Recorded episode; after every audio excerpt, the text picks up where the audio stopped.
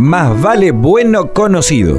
Un programa divulgante, divulguero, divulgado. Eh, un programa de ciencias, va. Que me voy, que me voy, que me voy, que me voy. Más vale bueno conocido. Agárrame la escalera, pa' pintar el cielo raso. Mira que se tambalea, mira que se tambalea. Un programa de divulgación. Más vale bueno conocido.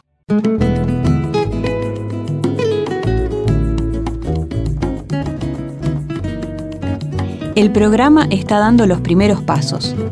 Arrancó con una reflexión sobre el lugar de las ciencias ante los desastres del clima que nos aquejan.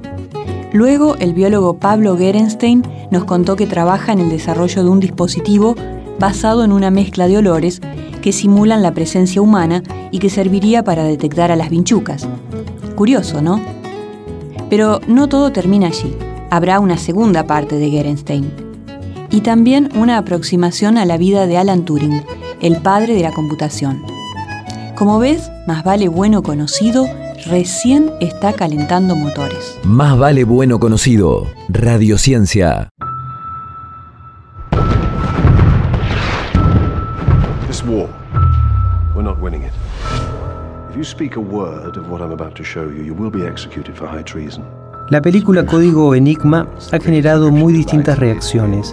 Durante casi dos horas, el filme nos conecta con esquirlas de la vida de Alan Turing, un inglés que nació en 1912 y murió muy joven, 42 años después, en la misma medida científico fuera de serie y destacado atleta de élite.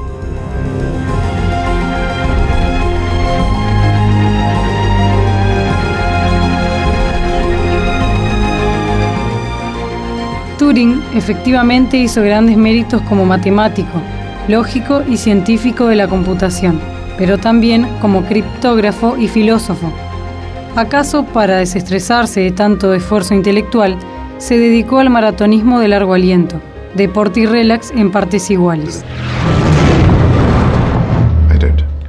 Siendo un hombre de paz, su nombre y apellido ha quedado indisolublemente unido a la Segunda Guerra, toda vez que en 1940 ideó una máquina que al descifrar mensajes encriptados alemanes permitió anticipar los ataques nazis y colaborar con su derrota. No era tarea sencilla la que tenía enfrente. La endiablada mecánica del sistema nazi generaba trillones de combinaciones posibles que los alemanes cambiaban una vez al día. Tan complejo era que aún hoy los criptógrafos se entretienen tratando de jugar, ahora digitalmente, la partida que ganó Alan Turing con una máquina a la que bautizó la bomba.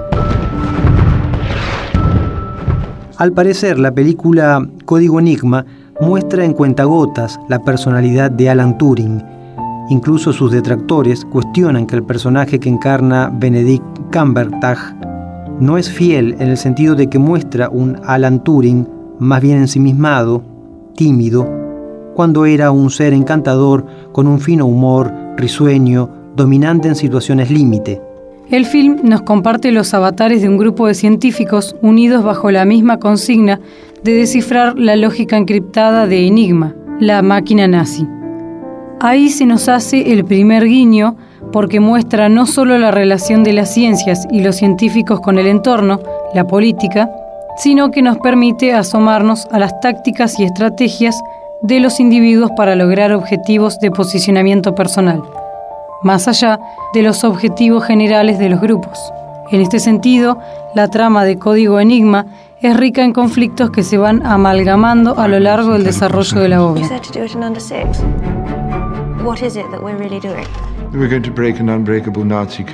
La película está organizada en tres grandes momentos. En el primero, Alan Turing debe llamar la atención y desplazar a un equipo que estaba a cargo del descifrado. En el segundo momento, Turing conforma a su grupo y procura encauzarlo mientras soporta los rigores del contexto próximo y triunfa. En el tercer momento, emerge un nuevo componente, las opciones sexuales de Turing, que en buena medida se corresponden con el declive social de su figura.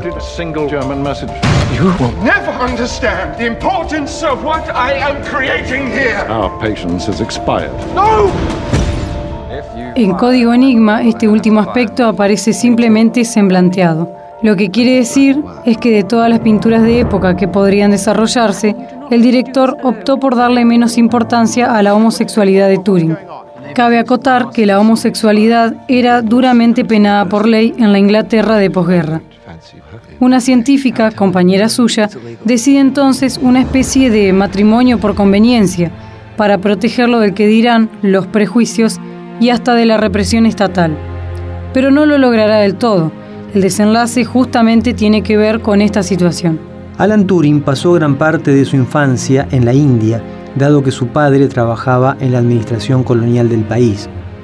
Aseguran que desde muy pequeño Turing mostró interés por la lectura, los números y los rompecabezas, por querer conocer, por experimentar, en un mundo diferente al nuestro, sin internet, sin el predominio de las pantallas.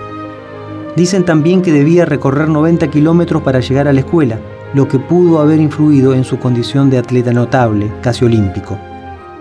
La película sobrevuela la adolescencia de Turing y también la presencia de un amigo, mayor que él, quien fuera su primer amor. Algo de todo ese universo aparece en el filme Código Enigma. Vale una referencia para tener una idea de la importancia de los desarrollos que se centraron en la bomba, la máquina de Alan Turing que permitió descifrar los mensajes nazis de Enigma y ayudar a terminar antes la Segunda Guerra Mundial. La tesis de Church Turing postula que, expresado en lenguaje corriente, todo algoritmo es equivalente a la máquina de Turing. Esta afirmación tiene una aceptación prácticamente universal. La máquina de Turing efectivamente representa los cimientos de la computadora que ha revolucionado las ciencias y la vida cotidiana. Si la idea es tener una mirada crítica del filme, podría señalarse que si bien hay una reconstrucción de época prolija y la historia de Turing es apasionante, no hay en la película escenas memorables, de esas que uno recuerda incluso por fuera de la obra fílmica. Es un déficit del trabajo, si se quiere. Para quienes deseen conocer más sobre la vida de este prodigioso investigador, pueden buscar en las librerías un ejemplar de Alan Turing, el hombre que sabía demasiado, de David Leavitt, editado por Anthony Bosch en 2007 pero también pueden asomarse a su vida a través de Código Enigma, la película que acabamos de compartir.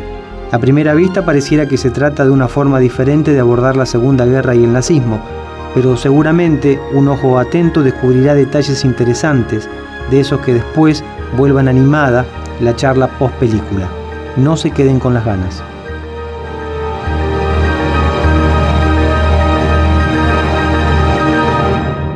Más vale bueno conocido. Ciencia de entre casa.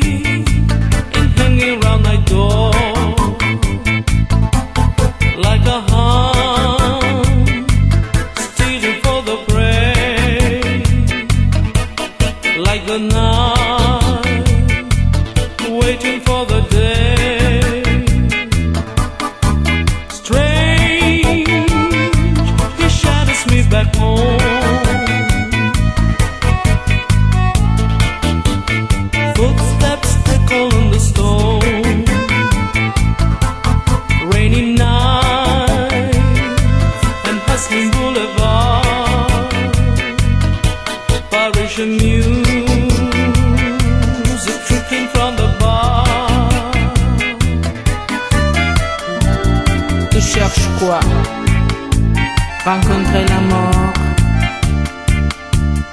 Tu te prends pour qui Toi aussi, tu détestes la vie.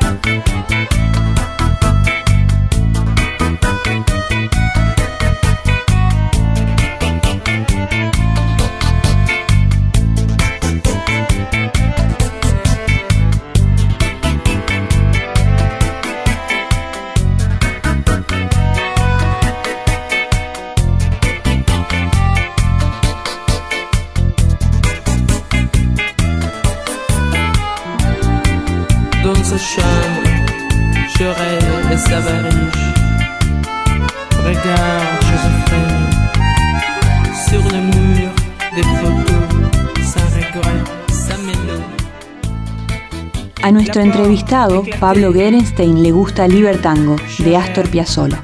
Y a nosotros nos gusta la forma en que Grace Jones la integró a la canción He visto ese rostro antes, que da cuenta del rostro sombrío de la noche parisina.